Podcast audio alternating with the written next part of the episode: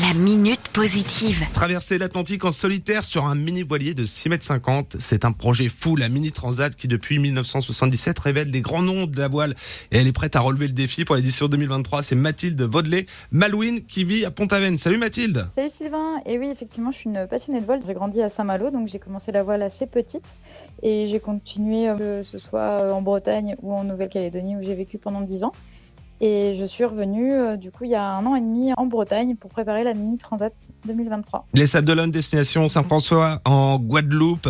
Cette course est mythique et c'est une course à l'ancienne. Tu peux nous expliquer les difficultés qu'ils font à la Mini Transat?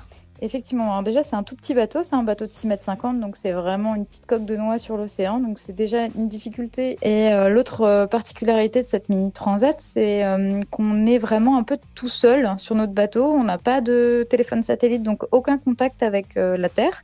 Donc on a la météo une fois par jour par VHF, par les, bateaux accompagnateurs qui nous diffusent la météo, mais on n'a pas de routeur comme les grosses courses, donc on, est face euh, à, nos propres décisions. On a juste un, GPS euh, euh, pour savoir quand même où on se trouve. On est tout seul face, face à la météo et, à nos propres décisions. Pour cette 24e édition qui partira le 24 septembre des Sables d'Olonne, il va falloir t'épauler maintenant pour préparer cette mini transat via Kengo, la plateforme de crowdfunding bretonne.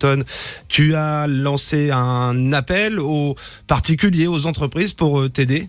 Et oui, pour euh, être sur la ligne de départ, il euh, faut encore que je, je réunisse le, le budget euh, pour me lancer, parce que c'est vrai qu'il y a encore pas mal de, de frais, donc que ce soit l'inscription, l'assurance, le retour cargo, la préparation du bateau, donc ça reste encore un sacré budget. Donc j'ai lancé cette, cette cagnotte sur Kango où je propose donc des contreparties pour trouver effectivement de potentiels sponsors. Mathilde, pour soutenir ta participation à la Mini Transat sous le doux nom de Titi en mini, on te retrouve sur les réseaux sociaux Effectivement, vous pouvez me retrouver sur les réseaux sociaux, euh, Facebook et Instagram où je suis euh, assez active.